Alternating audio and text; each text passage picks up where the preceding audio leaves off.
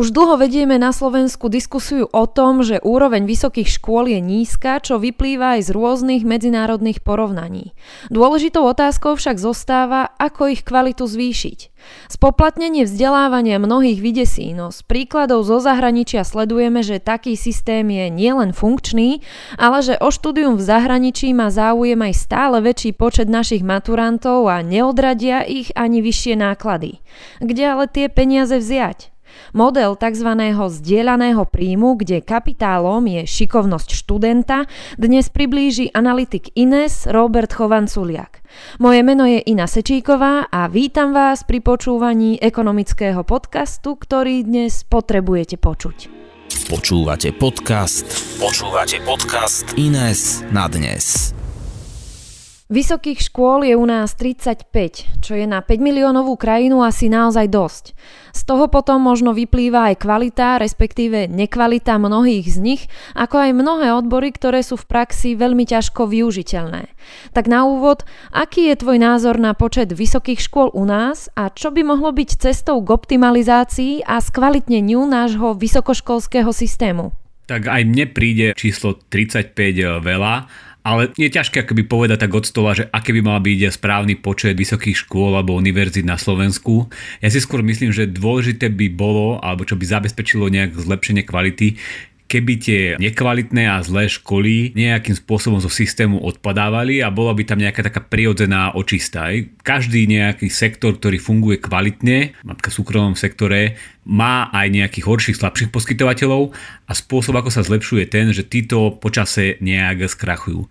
Avšak to, ako je financované školstvo na Slovensku alebo vysoké školstvo na Slovensku spôsobuje, že tie školy sa tam držia zubami nechtami a aj napriek tomu, že počet študentov za poslednú dekádu klesol skoro na polovicu, teda extrémne nízko, tieto školy majú akéby stále relatívne dostatok zdrojov a to z toho dôvodu, že narasta celkový ten balík, ktorý ide na vysoké školy a, a zároveň tie peniaze sa prerozdeľujú medzi jednotlivé školy bez hľadu na to, koľko je celkový počet študentov. Pre tie vysoké školy je teda dôležité nie ani tak koľko prilákajú študentov v absolútnom vyjadrení, ale je dôležité, aby mali stále plus minus rovnaký podiel z toho celkového koláča. Teda aj napriek tomu, že poklesol počet študentov skoro na polovicu, tá škola, ak priláka plus minus rovnaký podiel z celkového počtu študentov, tak má stále rovnaký počet e, peňazí na svoje fungovanie a tým pádom nemusí dochádzať k tomu, že by sa znížil počet vysokých škôl alebo že by niektoré vysoké školy skrachovali. Spoplatnenie mnohých vydesí, pretože sa obávajú, že by si tak štúdium na vysokých školách nemohli dovoliť. Ty však hovoríš, že cesta existuje.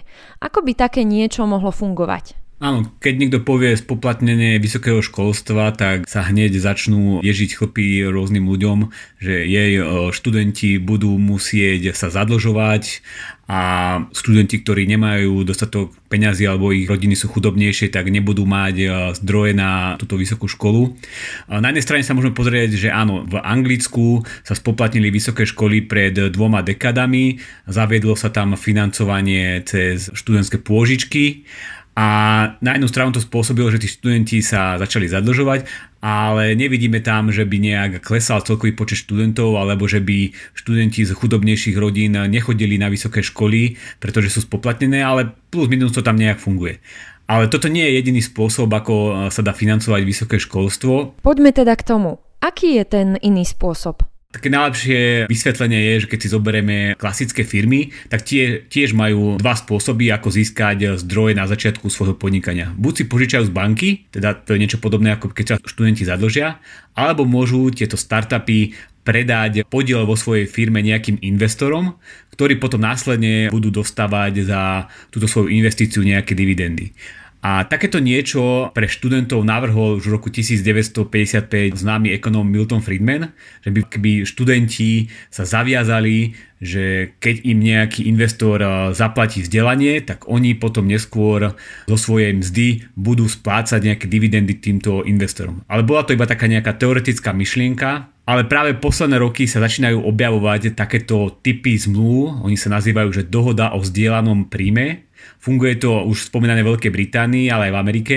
A práve to funguje takým spôsobom, že študenti ako keby si nájdu investora, ktorý kúpi ich akcie a potom, keď títo študenti vyštudujú, nájdú si prácu, tak platia nejakú časť zo svojej mzdy týmto investorom, aby splatili to vzdelanie. Študent sa teda nezaviaže pracovať priamo pre svojho investora, pre nejakú konkrétnu firmu, ale že zo svojho platu mu neskôr bude získané vzdelanie splácať, tak? Presne.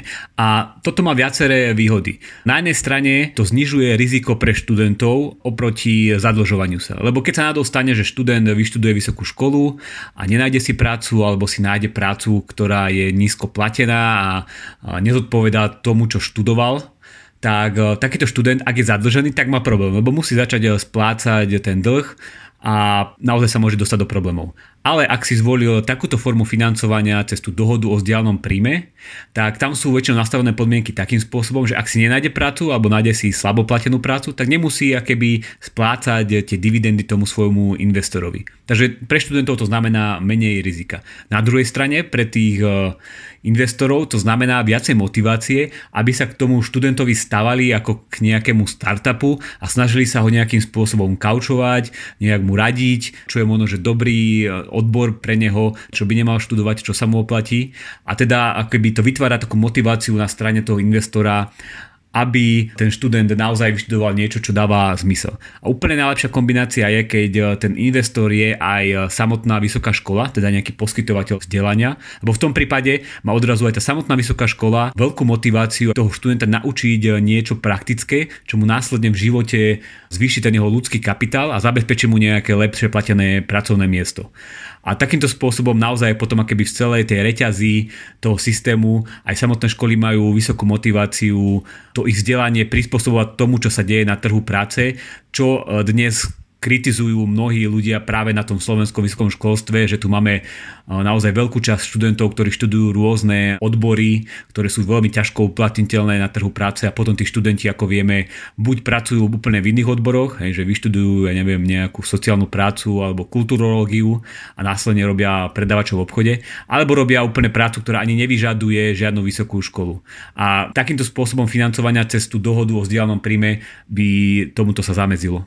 Môžeme teda uviesť príklad zo zahraničia, kde sa také niečo osvedčilo a funguje? Hej, ako som povedal, tento typ dohôd už nejakým spôsobom funguje v Anglicku a v Spojených štátoch amerických a možno, že taká najzaujímavejšia aplikácia je cez startup, ktorý sa volá Lambda School. Ide v zásade o poskytovanie nejakých online kurzov programovania, kedy tie kurzy sú naozaj veľmi rozsiahle, celý kurz trvá viac ako 9 mesiacov a svojou štruktúrou sa podobá skôr na zamestnanie. Že študent každý deň stane, o 8 si zapne počítač a programuje a pracuje na reálnych nejakých zadaniach a učí sa programovať do nejakej 5. po obede. Teda je to naozaj veľmi intenzívny a dlhý kurz a on v zásade akéby nahrádza naozaj to 5-ročné štúdium. Teda to, čo na Slovensku možno, že študuje nejaký študent viac ako 60 mesiacov, tak cez ten startup Lambda School zvládne za 9 mesiacov.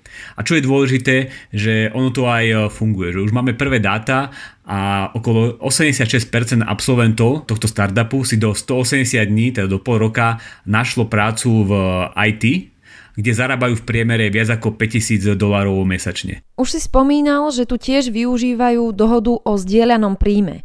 Pozrime sa teda na ten zaujímavý koncept financovania v tomto konkrétnom prípade naozaj e, ten e, investor a zároveň aj e, poskytovateľ vzdelávania to vzdelávanie sa snaží urobiť tak, aby si tu ľudia našli prácu. A je to tam nastavené takým spôsobom, že keď človek si po dokončení kurzu nenájde prácu, tak nespláca nič. Keď si nájde prácu, ktorej zarába menej ako 4000 dolárov, tak tiež nemusí nič splácať. A iba v prípade, že nájde takú lepšie platenú prácu v tom IT, tak bude 2 roky splácať 17% zo svojej mzdy, maximálne však 30 tisíc dolarov. Čo je mimochodom aj suma, ktorú by musel zaplatiť, keby si ten kurz chcel kúpiť vopred. Ale práve to je výhoda, že tá Lambda School dáva možnosť aj e, platiť alebo splácať to až neskôr zo svojej práce. A teraz z druhej strany. Znie super, že motivácia a teda aj kvalita vzdelania by takto mohla efektívne stúpnuť. No nehrozí, že tí slabší si svojho sponzora nebudú vedieť nájsť a ich situácia bude vlastne ešte ťažšia? Podľa nie je úplne na mieste sa tváriť, že každý by mal mať vysokú školu, alebo by mal byť cieľ, že čím najviac ľudí by malo vyštudovať vysokú školu, lebo to vidíme aj na Slovensku, že tu sme sa vydali týmto smerom, že sa snažíme naplniť ten cieľ Európskej únie, že 40% študentov bude mať vysokoškolský titul.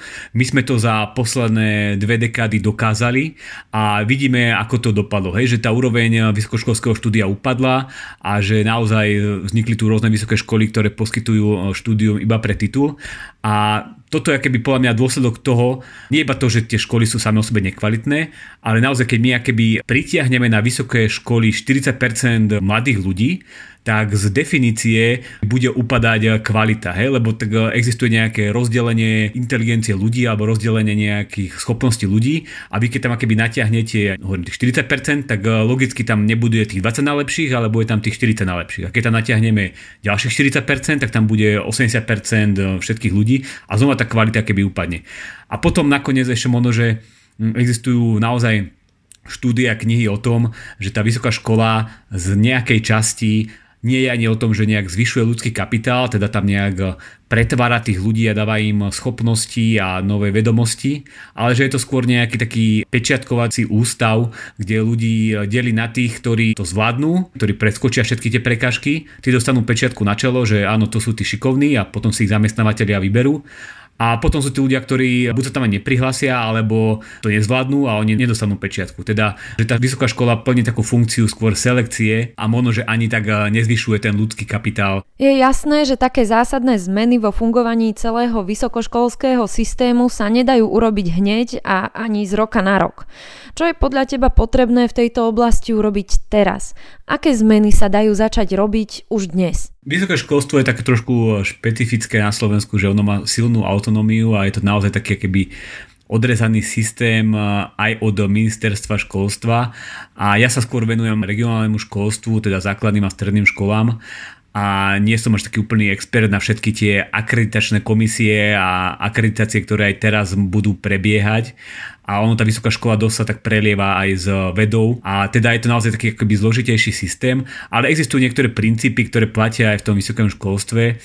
A niektoré tie návrhy už sú aj popísané v programovom vyhlásení vlády ako napríklad zaviesť nejaké financovanie vysokých škôl, nadväznosti na uplatniteľnosť absolventov. Teda sa pozrieť na to, že akú uplatniteľnosť majú tí absolventi, ktorí vychádzajú z vysokých škôl a viacej peniazy dávať tým školám, kde sú tí absolventi, ktorí robia vo svojich odboroch a ktorí majú zamestnanie a nie sú nezamestnaní. Takže to je jeden taký spôsob, ktorý by pomohol zlepšiť trošku tú motiváciu škôl alebo potom zamyslieť sa nad e, nejakou formou spolufinancovania vysokej školy, teda že študenti by nejakým e, spôsobom prispeli na svoje štúdium a toto by akoby motivovalo tých študentov, že možno, že by si už nevybrali také školy, ktoré naozaj nemajú zmysel a ktoré im nakoniec ani nejak nepomôžu v ich práci, lebo by museli ísť s kožou na trh a dať tam nejaké svoje peniaze.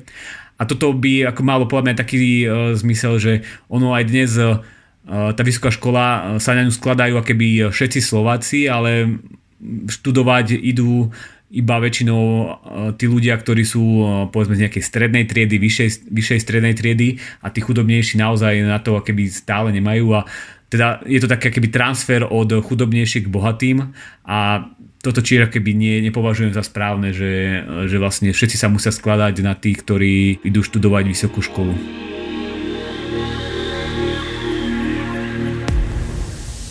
Počúvali ste podcast Ines na dnes. Všetky ďalšie diely nájdete v podcastových aplikáciách a na YouTube kanáli Ines.